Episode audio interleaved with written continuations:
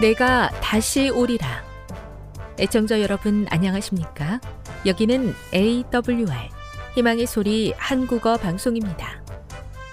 본 방송은 천국 복음을 온 세상에 전파하기 위해 제7일 안식일 예수 재림교회가 설립한 세계 방송망입니다. AWR 희망의 소리는 유럽, 라틴 아메리카, 아프리카, 러시아, 아시아의 방송망을 통해 전 세계에 복음을 전파하고 있습니다. AWR 아시아 희망의 소리 방송국은 한국어 방송을 매일 5시간씩 송출하고 있습니다. 희망의 소리 방송은 인터넷과 스마트폰을 통해서도 언제나 청취하실 수 있습니다. 들으실 수 있는 인터넷 주소는 awr.org입니다. 유튜브로는 AWR 코리아로 검색하시면 됩니다. 이 시간 희망의 소리 한국어 방송과 함께 보람있고 유익한 시간 되시기 바랍니다. 내가 다시 오리라. 여기는 AWR 희망의 소리 한국어 방송입니다. 주파수 안내입니다. 괌에서 송출하는 우리 방송은 한국 표준시로 밤 11시에 9,580kHz로 다음 날 오전 6시에 9,860kHz로 각각 1시간씩 방송하고 있습니다. 우즈베키스탄에서 송출하는 우리 방송은 한국 표준시로 밤 9시에 15,530kHz로 밤 10시에 9,740kHz로 타지키스탄에서는 밤 9시에 15,255kHz로 각각 1시간씩 방송하고 있습니다. 애청자 여러분의 많은 청취 바랍니다.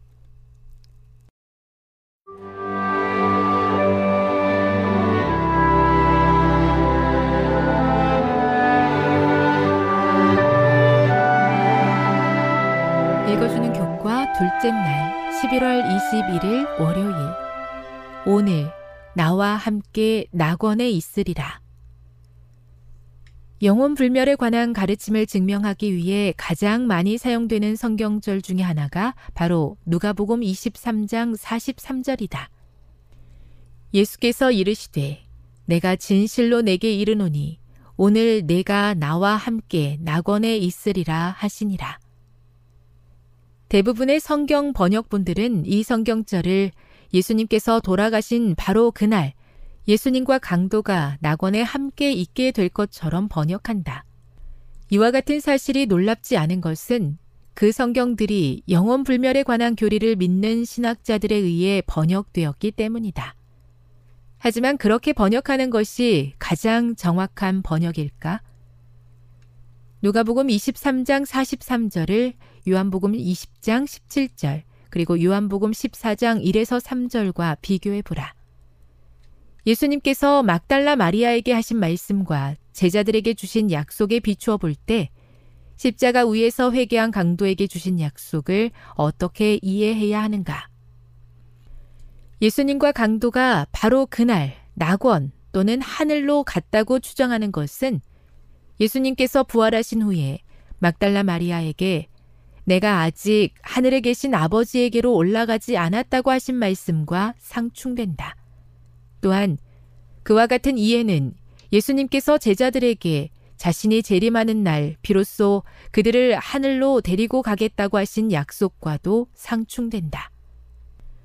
누가복음 23장 43절의 쟁점은 오늘이라는 부사가 그 뒤에 이어 등장하는 동사 있으리라와 연결되느냐 아니면 그 앞에 있는 동사 이르노니와 연결되느냐 하는 것이다. 윌슨 파로시는 이에 관해 문법적인 관점으로 볼 때 둘 중 어느 것이 옳은지 선택하는 것은 거의 불가능함을 인정한다. 하지만 누가는 많은 경우 이 부사를 앞에 나오는 동사에 연결한다. 누가복음과 사도행전에 오늘이라는 부사가 스무 번 등장하는데 그 중에서 14번이 앞서 나온 동사와 연결되어 사용되고 있다.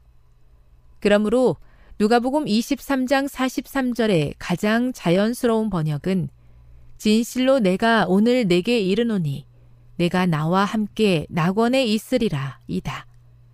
이 경우 내가 오늘 내게 이르노니 라는 관용적 표현은 내가 나와 함께 낙원에 있으리라는 말의 적절성과 엄숙함을 강조한다. 예수님께서는 그가 분명히 구원받을 것임을 바로 그 순간 그 자리에서 약속하고 계셨던 것이다. 교훈입니다. 예수님께서는 회개한 강도에게 그가 오늘 낙원에 있겠다고 말씀하신 것이 아니라 그가 회개한 바로 그 순간 그에게 구원의 선물이 주어졌음을 약속하신 것이다.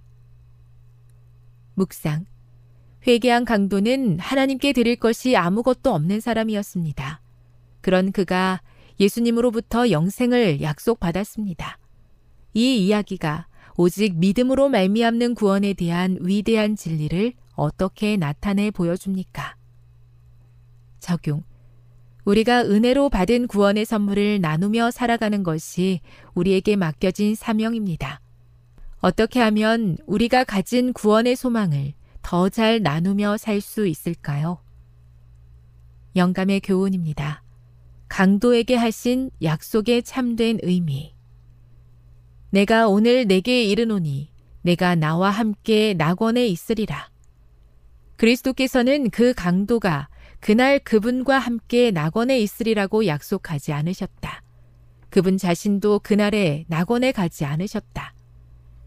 죄인의 한 사람으로 십자가에서 죽으시던 그날, 곧 오늘이라고 하시던 그날에 예수님께서는 불쌍한 죄인에게 내가 나와 함께 낙원에 있으리라고 약속하셨다. 시대의 소망 751 십자가에서 회개한 강도에게 구원을 약속해 주신 예수님의 은혜가 저에게도 임하기를 간절히 원합니다. 진실된 마음으로 저의 죄를 주님 앞에 가지고 나올 수 있게 도와주셔서 용서의 기쁨과 구원의 확신 속에 살아가게 해 주시옵소서.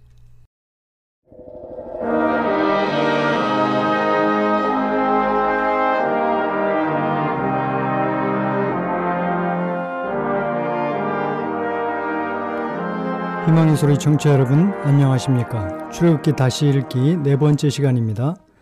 오늘은 출애굽의 목적은 예배라는 제목의 말씀을 나누겠습니다. 인간은 본질적으로 무엇인가를 예배합니다. 누군가 궁극적으로 사랑하고 의지하는 예배의 대상이 있습니다.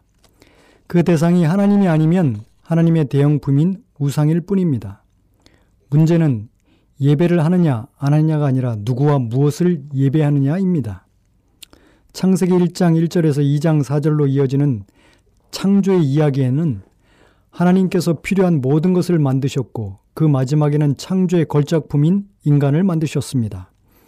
하지만 인간을 창조하는 것으로 천지 창조의 계획이 마감되는 것은 아니었습니다. 창조의 완성은 일곱째 날의 감으로 이루어졌습니다. 하나님께서 일곱째 날을 안식일로 제정하시고 그날을 축복하시고 거룩히 구별하는 것으로 창조가 완성되었습니다.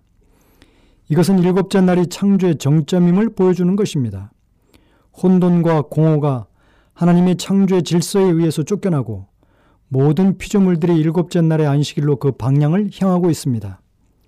그러므로 하나님의 창조의 목표는 인간을 대표로 하는 모든 피조물들이 안식일을 거룩히 구별하여 여호와 하나님께 온전한 찬양과 경배를 드리는 예배하는 세상을 만드는 것임을 우리는 분명히 알 수 있습니다.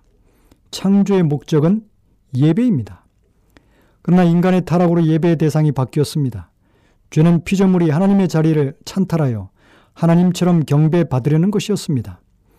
즉 죄의 본질은 예배의 변질, 본질, 변질 혹은 예배의 실패라고 정의할 수 있습니다. 결국 인간은 죄의 종이 되어서 창조주 하나님 대신에 피조물을 예배하는 우상 숭배자로 전락하고 말았습니다. 마치 이스라엘 민족이 사단을 표상하는 바로의 왕을 섬기며 노예 생활을 하는 처지와 같다고 할 수 있습니다. 출애굽은 새로운 천지 창조가 이루어지는 대격변이었습니다. 흑암의 깊은 세력인 바로의 왕을 비롯하여 모든 피조 세계가 혼돈과 공허 속에 뒤흔들리는 가운데 하나님께서 새로운 창조, 새롭게 창조하신 백성인 이스라엘이 탄생합니다. 이제 이스라엘이 가야 할 목표는 분명합니다. 바로 여호와를 섬기는 예배입니다. 그러므로 이스라엘 백성을 애굽에서 불러내신 목적은 예배를 회복하기 위함이었습니다. 출애기 3장 12절에는 이렇게 말씀합니다. 여호와께서 말씀하시기를 내 백성을 보내라. 그들이 나를 섬길 것이라. 내가 내 백성을 애굽에서 인도하여 낸 후에 너희가 이 산에서 하나님을 섬기리라. 출애굽기에는 계속해서 이 예배에 대해 예배가 출애굽의 목적임을 말씀하고 계십니다. 창조의 목적이 예배이었듯이 새 창조로 불리는 출애굽의 목적도 예배인 것입니다. 가래 뽑은 기별 3권 406쪽에는 이렇게 말씀하십니다. 하나님께서 그분의 안식일을 지킬 수 있도록 이스라엘 백성을 애굽에서 불러내신 것처럼 짐승이나 그 우상을 경배하지 않도록 그분의 백성을 바벨론에서 불러내신다. 구원받기 위해서 예배하는 것이 아니라 예배하기 위해서 구원받은 것입니다. 따라서 성경의 구원 혹은 새 창조의 역사가 진행이 될 때마다 예배의 회복이 그 목표에 있었습니다. 계시록 14장의 새천사 기별에서도 나타났듯이 역사의 종말에 있을 마지막 출애굽의 그 목적도 예배에 있는 것입니다. 계시록 14장 7절에 그가 큰 음성으로 가로되 하나님을 두려워하며 그에게 영광을 돌리라. 이는 그의 심판하실 시간이 이르렀음이니 하늘과 땅과 바다와 물들의 근원을 만드신 이를 경배하라 하더라. 창조의 목적은 예배입니다. 예배의 문제는 대쟁투의 쟁점이기도 합니다. 에덴에서 생명과와 선악과의 선택을 통해서 시작된 예배의 싸움은 가인과 아벨의 제사를 통해서 이어졌고 지구 역사의 마지막 경배 싸움, 싸움으로 막을 내리게 됩니다. 창조주 하나님을 경배할 것인가? 피조물 짐승을 경배할 것인가? 하는 질문은 종말 시대를 사는 모든 사람에게 닥쳐올 도전인 것입니다. 누구나 두 경배 대상 중에 하나를 선택해야 하고 그 선택에 의하여 영원한 운명이 결정이 될 것입니다. 출애굽기는 이스라엘 민족이 살아가는 상반된 두 가지 모습을 보여주고 있습니다. 전반부는 바로와 왕의 종으로서 그리고 후반부에는 하나님의 백성으로서 변화되는 것을 보여줍니다. 그런데 이 정체성의 차이는 극히 자주 표현되는 에, 표현을 통해서 분명하게 드러납니다. 먼저 이스라엘이 바로의 왕의 종으로 있을 때 나타난 현상을 살펴보면 출애기 1장 13절 14절에 보면 이스라엘 자손의 역사를 엄하게 하여 고역으로 그들의 생활을 괴롭게 하니 출애기 2장 23절에도 여러 해 후에 애굽왕은 죽었고 이스라엘 자손은 고역으로 인하여 탄식하며 부르짖으니 출애기 5장 18절에도 이제 가서 일하라 집은 너에게 주지 않을지라도 너희가 벽돌은 여수히 바칠지니라 이스라엘 민족은 바로왕 밑에서는 오직 노동이라는 단어로 표현될 수 있는 것입니다. 사람의 가치가 어떤 전인격적인 존재에 의해서 측정되는 것이 아니라 오로지 그가 만들어내는 노동의 양, 즉 생산량으로 계산되는 사회는 분명히 빈부의 격차를 현격하게 드러낼 뿐만이 아니고 경쟁의 사회를 만들 것입니다. 이런 사회에서의 인간은 그 노동의 짐에 눌려서 신음하는 현실을 경험하며 살아갈 것이 틀림없습니다. 이것이 이스라엘의 과거에도 관심이었고 미래의 비전에도 무지한 바로왕 밑에서 살아가는 유일한 현재의 삶인 것입니다. 이에 반해서 이스라엘을 창조하신 하나님은 계속해서 한 가지 목적을 위해서 그들을 부르고 계십니다. 출애기 3장 12절에 내가 백성을 애굽에서 인도하여 낸 후에 너희가 이 산에서 하나님을 섬기리니 출애기 4장 23절에 내가 내게 이르기를 내 아들을 놓아서 나를 섬기게 하라. 출애기 7장 16절에 내 백성을 보내라. 그들이 광야에서 나를 섬길 것이니라. 출애기 8장 1절에 너는 바로에게 가서 그에게 이르기를 여호와의 말씀에 내 백성을 보내라. 그들이 나를 섬길 것이니라. 8장 20절에 여호와의 말씀에 내 백성을 보내라. 그들이 나를 섬길 것이니라. 히브리 사람의 하나님 여호와께서는 바로왕 밑에서 고역의 노동을 하는 이스라엘을 구원하셔서 오직 하나님을 섬기는 예배 삶으로 부르신 것입니다. 이스라엘의 모든 것을 다 하시는 하나님과 함께하는 현재는 기쁨의 예배인 것입니다. 결국 하나님의 백성은 노동이 아닌 섬김의 예배로 초대를 받고 있는 것입니다. 노동을 할 것인가 아니면 예배를 할 것인가 이것은 지금 우리에게 주어지는 삶의 본질적인 질문입니다. 그렇다면 노동과 예배의 차이는 무엇입니까? 무엇이 다릅니까? 노동과 예배는 동일한 히브리 단어 아바드를 사용하고 있습니다. 그런데 이 아바드가 바로의 왕과 연결될 때는 고역의 노동이 되지만 여호와 하나님과 연결되면 섬김의 예배의 뜻이 되는 것입니다. 여기서 중요한 것은 누구를 위해서 일하느냐에 따라서 현재가 죽기 싫을 만큼 고통스러운 노동의 시간이 될 수도 있고 감사의 축제인 성김의 예배가 될 수도 있다는 것입니다. 자크 엘룰은 이렇게 말했습니다. 일의 경쟁, 다른 사람의 제거, 최강자의 승리, 성공했을 때의 시기 유발, 이것이 노동이다. 라고 정의했습니다. 그리고 그것은 결국 인간에게 아무것도 주지 않으며 어떤 유익도 주지 못하며 그 업적은 쓸모없음과 부조리이다. 헛된 것을 위해 싸우는 인간들 사이의 적개심과 경쟁과 갈등을 불러일으키는 것이 바로 노동이다. 라고 선언했습니다. 결국 노동은 파괴의 지경에까지 이르게 될 수 있습니다. 그러나 섬김의 예배는 하나님의 은혜 안에서 연합을 의미합니다. 하나님을 향한 예배는 모든 인간이 하나님 앞에서 한 형제요, 자매임을 일깨워 주는 길로 나아가는 것입니다.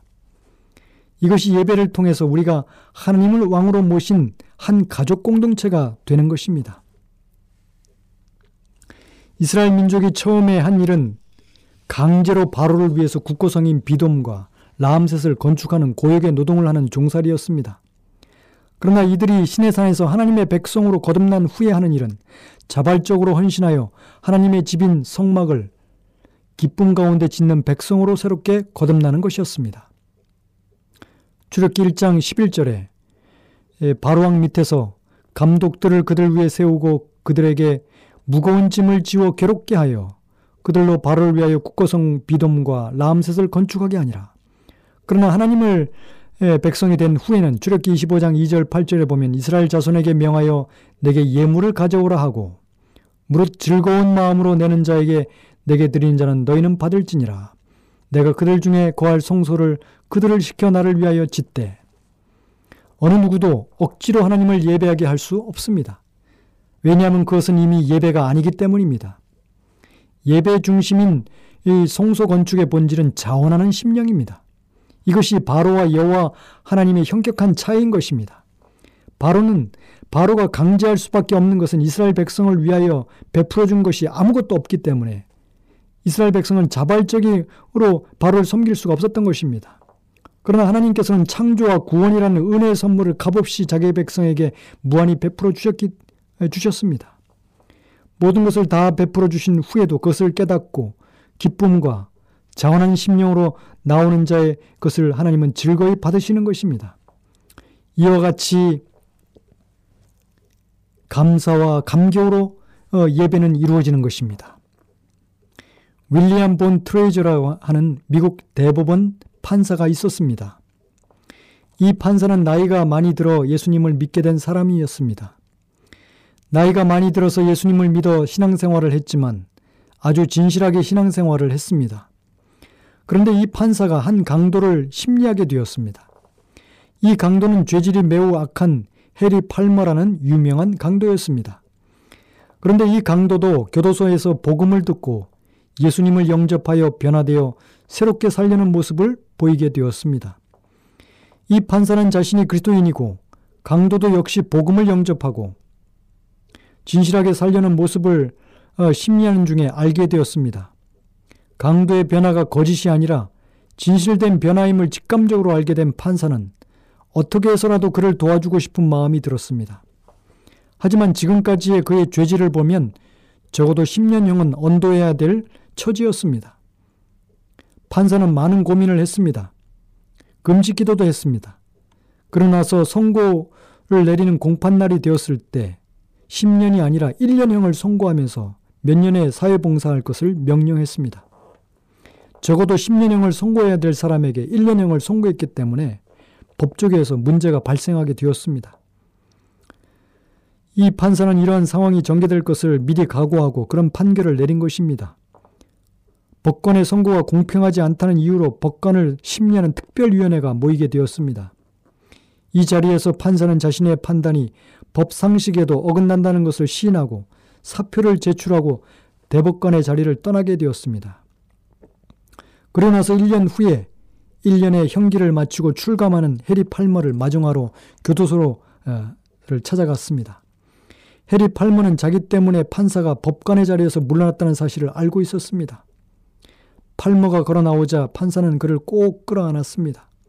형제님, 당신을 기다렸습니다.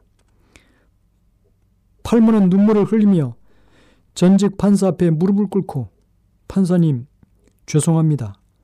그렇지만 이렇게까지 하실 필요는 없었습니다. 하면서 울었습니다. 그러자 판사는 팔머를 향하여 무슨 말입니까? 주님은 형제와 저를 위해 십자가에서 목숨을 버려주셨는데 라고 하면서 위로했습니다. 팔머는 자리에서 일어나서 판사의 손을 꼭 잡고는 판사님, 바르게 살겠습니다. 정말 바르게 살겠습니다. 판사님을 실망시켜 드리지 않겠습니다. 라고 몇 번이고 다짐을 했습니다. 그리고 팔머는 자기의 각오대로 진실하고 올바른 삶을 살았다고 합니다. 여러분 이것이 바로 하나님을 섬기는 예배입니다. 하나님께서 우리에게 값으로 헤아릴 수 없는 무한한 은혜를 베풀어 주셨습니다. 죄로 죽을 수밖에 없는 우리에게 정말 십자가에서 우리의 모든 죄짐을 지시고 우리 예수님께서 당신의 생명을 값없이 우리에게 주셨습니다. 그래서 그분의 생명의 희생으로 말미암아 우리의 죄가 용서받고 우리에게 하나님의 자녀가 되는 새로운 생명의 길이 열린 것입니다. 하나님의 말할 수 없는 이 은혜를 받은 것이 바로 우리입니다. 이것이 구원의 대가이고 구원의 은혜인 것입니다. 이 구원의 은혜를 경험한 사람은 어떻게 반응합니까?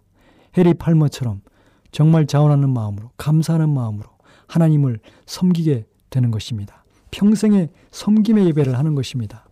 바로왕 밑에서는 고역의 노동밖에 할 수 없었고 예, 없었지만 하나님께 하나님의 은혜로 구원받은 백성들은 자원하는 기쁨의 섬김의 예배를 드리는 것이 이스라엘 백성의 정체성입니다. 이스라엘의 출애굽의 목적은 바로 예배입니다. 우리를 구원하신, 우리를 용서하신, 우리를 위해서 모든 것을 다 주신 그 하나님께 우리의 온 마음을 다하여 드리는 예배. 예배의 삶이 바로 이스라엘 백성, 하나님의 백성의 정체성입니다. 지금 여러분께서는 AWR 희망의 소리 한국어 방송을 듣고 계십니다.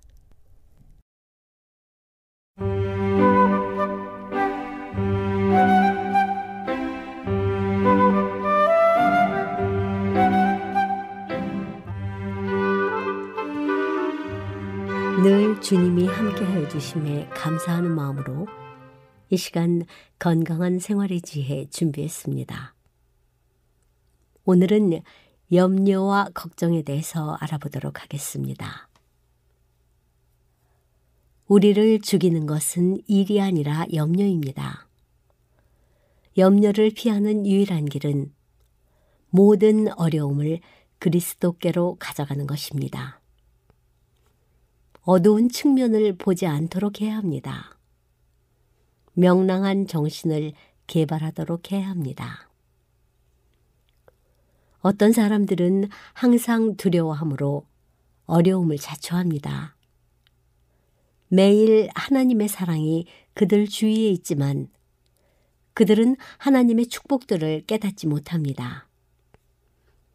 그들의 마음은 닥쳐올지도 모를 어떤 불쾌한 것에 대한 두려움으로 꽉 차 있습니다.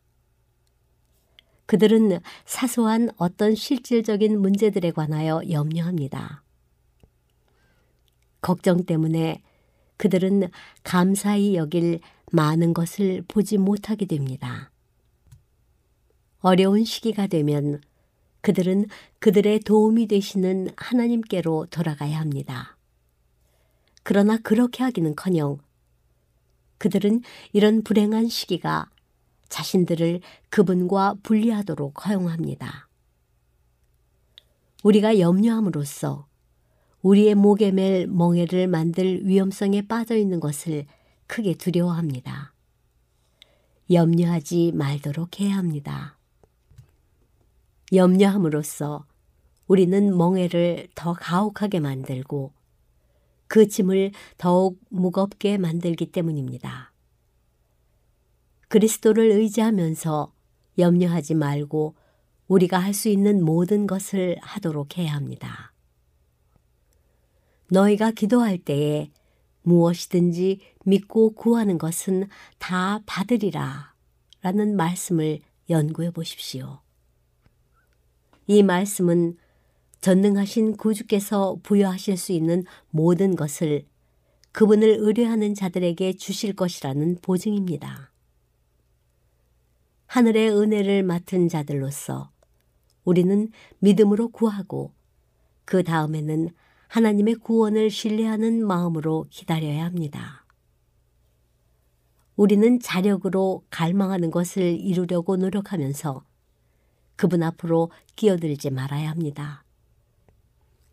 우리는 그분의 이름으로 구하고 그런 다음에는 그분의 능력을 믿는 자처럼 행동해야 합니다.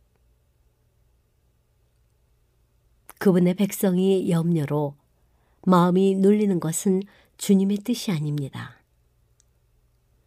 잘못이 시정된 후에 우리는 주님의 영이 지시하시는 대로 침착한 믿음으로 병자의 필요를 주님께 아를 수 있습니다. 그분께서는 각 개인의 이름을 아시며 당신의 사랑하는 아들을 다른 어떤 사람을 위해서가 아니라 마치 그 한 사람을 위해서 주신 것처럼 각 사람을 돌보십니다. 하나님의 사랑은 너무나 위대하고 결코 떨어지지 않기 때문에 병자들은 그분을 신뢰하고 기쁨을 얻도록 격려를 받아야 합니다. 자기 자신에 관하여 걱정하게 되면 연약해지고 병을 일으키게 됩니다. 그들이 침체된 마음과 우울한 생각을 버리고 일어서면 그들의 회복의 전망은 더욱 밝아질 것입니다. 왜냐하면 여호와는 그 인자하심을 바라는 자를 살피시기 때문입니다. 만일 우리가 더 많은 믿음, 더 많은 사랑, 더욱 큰 인내, 우리 하늘 아버지에 대한 더욱 완전한 신뢰를 갖도록 스스로를 교육한다면 이 생의 투쟁들을 통과할 때 더욱 큰 평강과 행복을 얻을 것입니다. 주님께서는 우리가 불평하고 염려하여 당신의 팔에서 떠나가는 것을 기뻐하지 않으십니다. 그분은 모든 은혜의 유일한 원천, 모든 약속의 성취, 모든 복의 실현이십니다. 실로 우리의 순례 생활은 예수가 없다면 외로울 것입니다. 내가 너희를 고아와 같이 버려두지 않을 것이라고 그분은 우리에게 말씀하십니다. 우리는 그분의 말씀을 마음에 품고 그분의 약속들을 믿으며 낮에는 그것들을 되풀이하고 밤에는 그것들을 묵상하도록 해야 합니다. 먼지 많고 열기 많은 인생길에서 돌이켜 그리스도의 사랑의 그늘 안에서 쉬도록 해야 합니다. 여기서 우리는 투쟁을 위한 힘을 얻습니다. 여기서 우리는 어떻게 수고와 염려를 줄일 수 있는지, 그리고 어떻게 하나님에 대한 찬양을 말하고 노래할 수 있는지 배웁니다. 수고하고 무거운 짐진 자들은 그리스도에게서 안정된 신뢰의 교훈을 배우도록 해야 합니다. 만일 그들이 그분의 평강과 쉼을 소유하는 사람이 되기를 원한다면 그분의 그늘 아래에 앉아야 합니다. 해야 할 일들의 경영을 우리가 떠맡고 성공을 얻기 위하여 자신의 지혜를 의지할 때 우리는 하나님께서 맡기지 않으신 짐을 지고 있는 것이며 그분의 도움 없이 그것을 지려고 애쓰고 있는 것입니다. 하나님께 속한 책임을 우리가 떠맡음으로써 사실상 우리는 자신을 하나님의 위치에 두는 것입니다. 우리가 걱정하고 위험과 실패를 예상하는 것은 당연합니다. 왜냐하면 그런 일이 우리에게 분명히 닥쳐올 것이기 때문입니다. 그러나 하나님께서 우리를 사랑하시고 우리에게 유익을 주고자 하신다는 것을 진정으로 믿을 때는 장래를 위하여 염려하지 말아야 합니다. 우리는 어린아이가 사랑하는 부모를 의지하는 것처럼 하나님을 의지해야 합니다. 그리하면 우리의 뜻이 하나님의 뜻 안에서 삼켜진 바 되기 때문에 근심과 걱정은 사라질 것입니다. 하나님을 끊임없이 의뢰하는 데 안전이 있습니다. 미래의 악에 대하여 끊임없이 두려워하는 일은 없을 것입니다.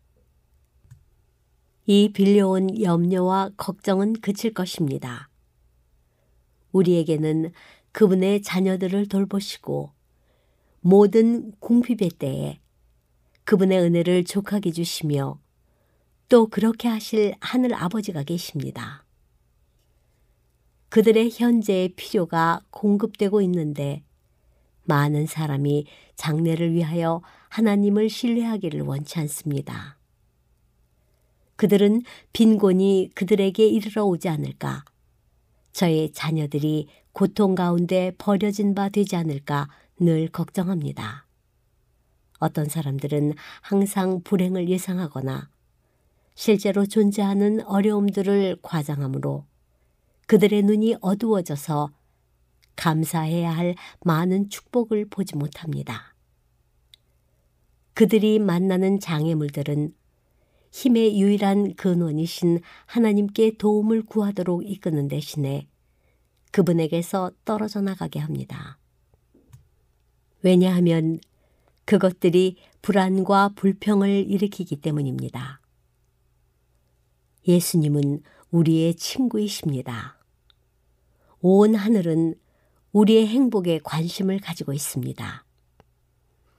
우리의 근심과 두려움은 하나님의 성령을 슬프게 하십니다. 우리는 초조하게 하고 피곤하게 만들 뿐 시련을 견디는데 도움이 되지 못하는 근심과 걱정에 빠져서는 안 됩니다. 우리의 행복이 이 세상 사물로 이루어져 있는 것처럼 미래의 필요를 대비하는 일을 생애의 주요한 추구 대상으로 삼게 만드는 하나님께 대한 불신을 조금도 품지 말아야 합니다. 지금까지 건강한 생활의 지혜였습니다.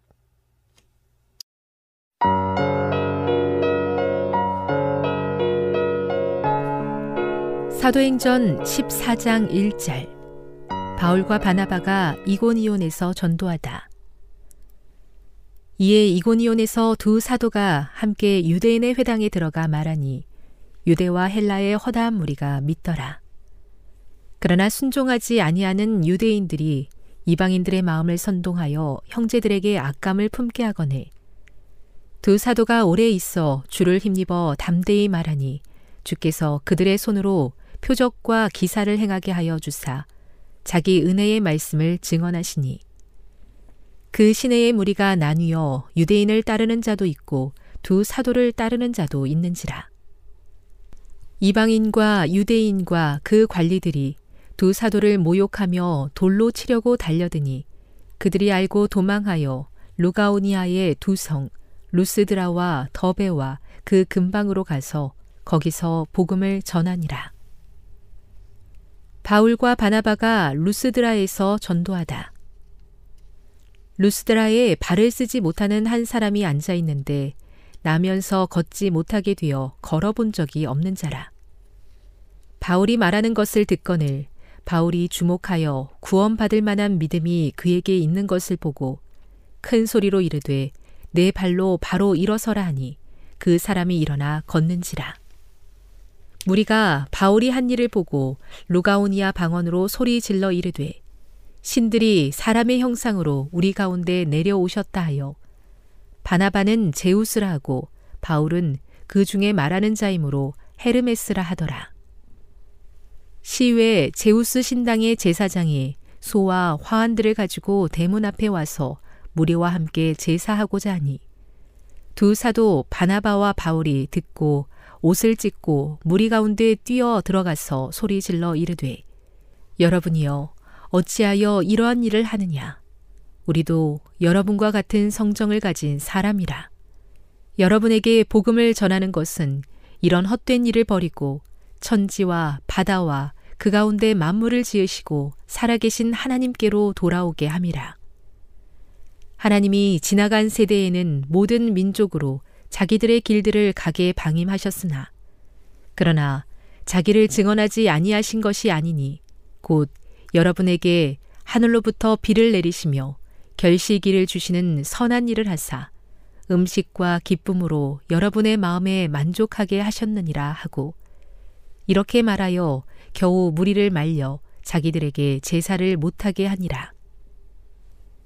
유대인들이 안디옥과 이고니온에서 와서 무리를 충동하니 그들이 돌로 바울을 쳐서 죽은 줄로 알고 시외로 끌어내치니라. 제자들이 둘러섰을 때에 바울이 일어나 그 성에 들어갔다가 이튿날 바나바와 함께 더베로 가서 복음을 그 성에서 전하여 많은 사람을 제자로 삼고 루스드라와 이고니온과 안디옥으로 돌아가서 제자들의 마음을 굳게 하여 이 믿음에 머물러 있으라 권하고 또 우리가 하나님의 나라에 들어가려면 많은 환란을 겪어야 할 것이라 하고 각 교회에서 장로들을 택하여 금식 기도하며 그들이 믿는 주께 그들을 위탁하고 비시디아 가운데로 지나서 밤빌리아에 이르러 말씀을 버가에서 전하고 아달리아로 내려가서 거기서 배 타고 안디옥에 이르니 이곳은 두 사도가 이룬 그 일을 위하여 전에 하나님의 은혜에 부탁하던 곳이라. 그들이 이르러 교회를 모아 하나님이 함께 행하신 모든 일과 이방인들에게 믿음의 문을 여신 것을 보고하고 제자들과 함께 오래 있으니라.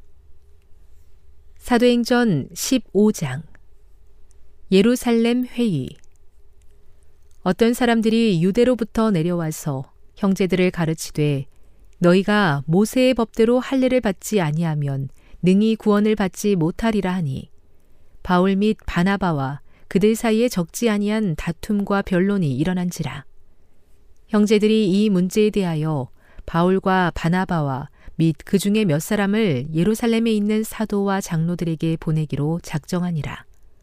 그들이 교회의 전송을 받고 베니게와 사마리아로 다니며 이방인들이 죽게 돌아온 일을 말하여 형제들을 다 크게 기쁘게 하더라. 예루살렘에 이르러 교회와 사도와 장로들에게 영접을 받고 하나님이 자기들과 함께 계셔 행하신 모든 일을 말하매 바리세파 중에 어떤 믿는 사람들이 일어나 말하되 이방인에게 할례를 행하고 모세의 율법을 지키라 명하는 것이 마땅하다 하니라. 사도와 장로들이 이 일을 의논하러 모여 많은 변론이 있은 후에 베드로가 일어나 말하되 형제들아 너희도 알거니와 하나님이 이방인들로 내 입에서 복음의 말씀을 들어 믿게 하시려고 오래전부터 너희 가운데서 나를 택하시고 또 마음을 아시는 하나님이 우리에게와 같이 그들에게도 성령을 주어 증언하시고 믿음으로 그들의 마음을 깨끗이 하사 그들이나 우리나 차별하지 아니하셨느니라. 그런데 지금 너희가 어찌하여 하나님을 시험하여 우리 조상과 우리도 능히 매지 못하던 멍에를 제자들의 목에 두려느냐. 그러나 우리는 그들이 우리와 동일하게 주 예수의 은혜로 구원받는 줄을 믿노라 하니라.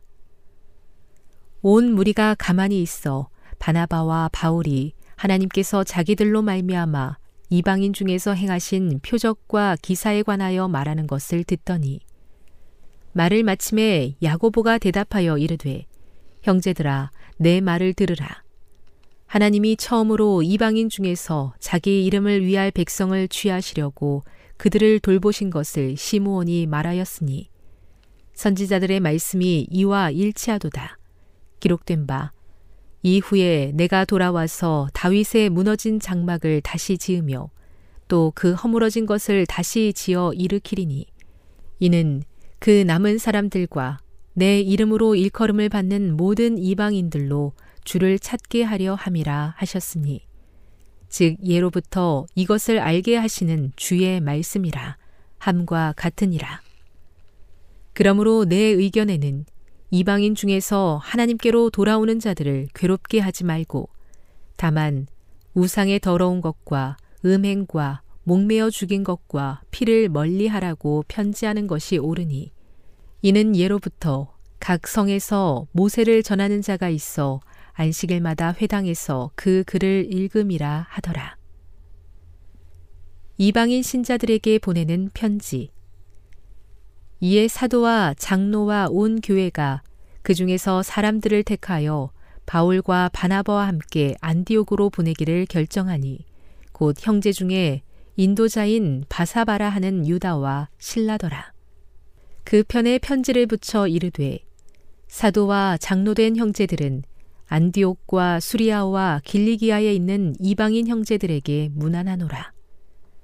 들은즉 우리 가운데서 어떤 사람들이 우리의 지시도 없이 나가서 말로 너희를 괴롭게 하고 마음을 혼란하게 한다 하기로 사람을 택하여 우리 주 예수 그리스도의 이름을 위하여 생명을 아끼지 아니하는 자인 우리가 사랑하는 바나바와 바울과 함께 너희에게 보내기를 만장일치로 결정하였노라. 그리하여 유다와 신라를 보내니 그들도 이 일을 말로 전하리라. 성령과 우리는 이 요긴한 것들 외에는 아무 짐도 너희에게 지우지 아니하는 것이 옳은 줄로 알았노니 우상의 재물과 피와 목매어 죽인 것과 음행을 멀리 할지니라. 이에 스스로 삼가면 잘 되리라. 평안함을 원하노라 하였더라. 그들이 작별하고 안디옥에 내려가 무리를 모은 후에 편지를 전하니 읽고 그 위로한 말을 기뻐하더라. 유다와 신라도 선지자라 여러 말로 형제를 권면하여 굳게 하고 얼마 있다가 평안히 가라는 전송을 형제들에게 받고 자기를 보내던 사람들에게로 돌아가되 바울과 바나바는 안디옥에서 유하며 수다한 다른 사람들과 함께 주의 말씀을 가르치며 전파하니라. 바울과 바나바가 갈라서다. 며칠 후에 바울이 바나바더러 말하되 우리가 주의 말씀을 전한 각 성으로 다시 가서 형제들이 어떠한가 방문하자 하고 바나바는 마가라 하는 요한도 데리고 가고자 하나 바울은 밤빌리아에서 자기들을 떠나 함께 일하러 가지 아니한 자를 데리고 가는 것이 옳지 않다 하여 서로 심히 다투어 피차 갈라서니 바나바는 마가를 데리고 배 타고 구브로로 가고 바울은 신라를 택한 후에 형제들에게 주의 은혜의 부탁함을 받고 떠나 수리아와 길리기아로 다니며 교회들을 견고하게 하니라.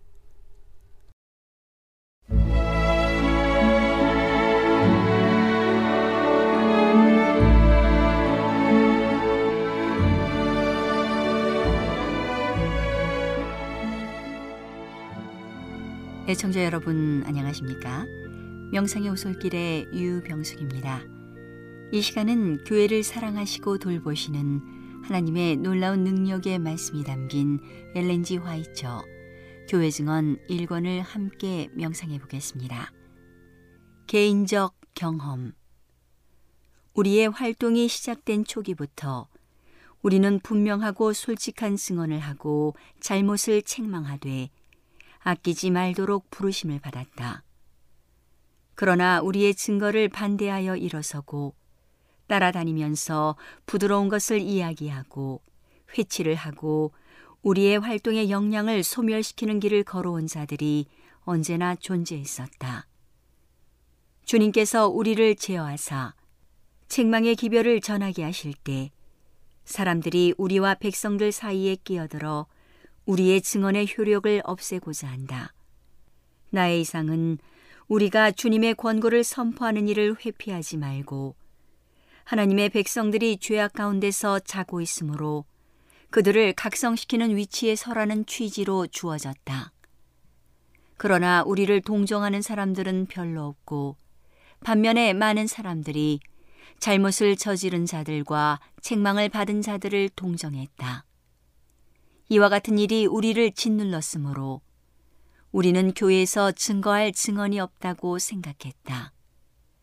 우리는 신임할 사람이 누구인지 알지 못했다. 이 모든 것이 우리를 강요했으므로 우리 속에서 희망이 사라졌다. 우리는 밤중쯤 되어 쉬기 위하여 물러갔지만 나는 잠을 잘 수가 없었다. 심한 고통이 마음속에 있었으며 나는 고통에서 벗어날 수 없었고 수없이 여러 번 기진해졌다.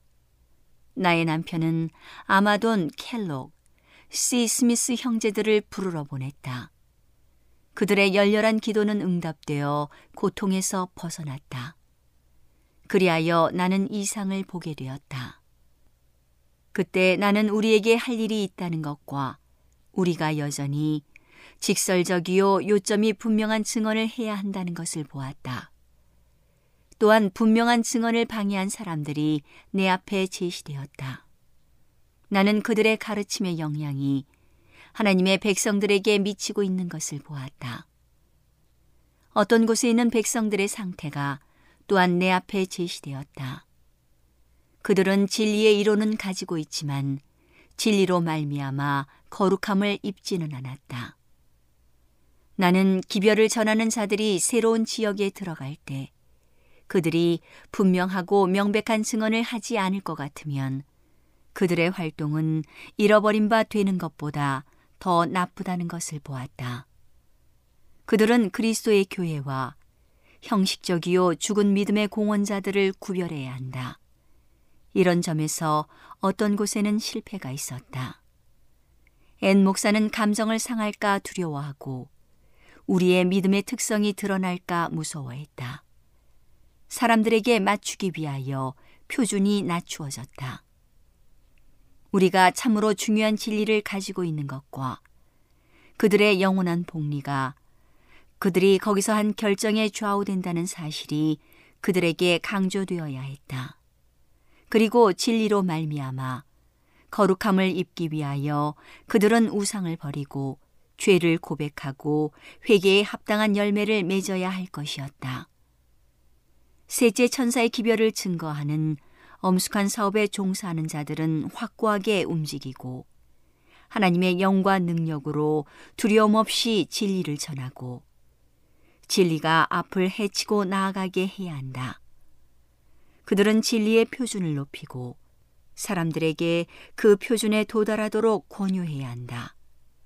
흑암과 죄악의 상태에 놓여 있는 사람들에게 맞추기 위하여 진리의 표준은 너무도 빈번히 낮아졌다. 그러나 그들을 결정하게 해줄 수 있는 것은 분명한 증거이다.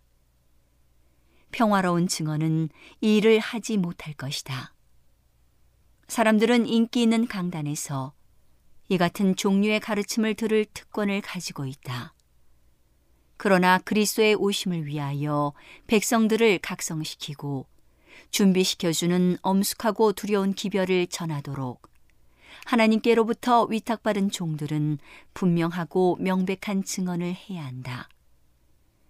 우리의 진리는 마치 하늘이 땅보다 높은 것처럼 이름만의 공헌자들이 가진 진리보다 훨씬 더 엄숙하다. 백성들은 그들의 죄악에 묻혀서 잠자고 있다.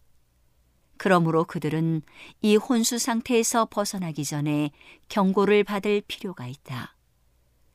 그들의 목사들은 순탄한 것만을 전해왔다. 그러나 거룩하고 중대한 진리를 증거하는 하나님의 종들은 목소리를 아끼지 말고 크게 외침으로 진리가 안전의 옷을 벗겨버리고 마음속으로 들어갈 길을 찾을 수 있게 해야 한다. 어떤 곳에 있는 백성들에게 주어져야 할 솔직한 증언은 목사들에 의하여 방해를 받았다. 진리의 신은 가시떨기에 뿌려졌으므로 그들 때문에 말라버렸다. 어떤 사람에게는 죄악적 약점이 많으므로 하늘의 은혜가 시들어버렸다. 하나님의 종들은 육신적인 마음을 끊어버리고 품성을 개발시켜줄 분명한 증언을 해야 한다. V 형제와 O 형제는 어떤 곳에 있을 때 완전히 속박당한 상태에서 움직였다. 그곳에서 한 그런 설교는 하나님께서 이루어지기를 바라시는 그 일을 결코 이루지 못할 것이다. 이름만을 가진 교회에 속한 목사들은 죄를 책망하는 분명한 진리를 너무도 움츠러들게 하고 감싸주고 있다. 오늘은 교회를 사랑하시고 돌보시는 하나님의 놀라운 능력의 말씀이 담긴 엘렌지 화이저 교회 증언 1권을 함께 명상해 보았습니다. 명상의 오솔길이었습니다.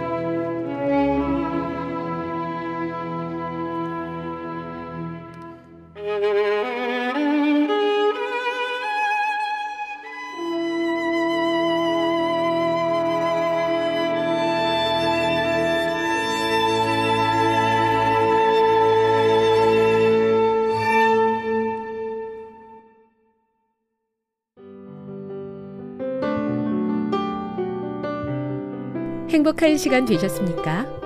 지금까지 여러분께서는 AWR 희망의 소리 한국어 방송을 청취하셨습니다. 방송을 청취하시고 문의를 원하시는 분은 우편번호 02461 대한민국 서울시 동대문구 이문로 1길 11 희망의 소리 방송부 앞으로 편지나 엽서를 보내주시거나 지역번호 02-3299-5296에서 8번으로 전화 주시기 바랍니다. 지금까지 함께 해주신 애청자 여러분들께 감사드립니다. 애청자 여러분, 다음 이 시간까지 하나님 안에서 늘 평안하십시오. 감사합니다.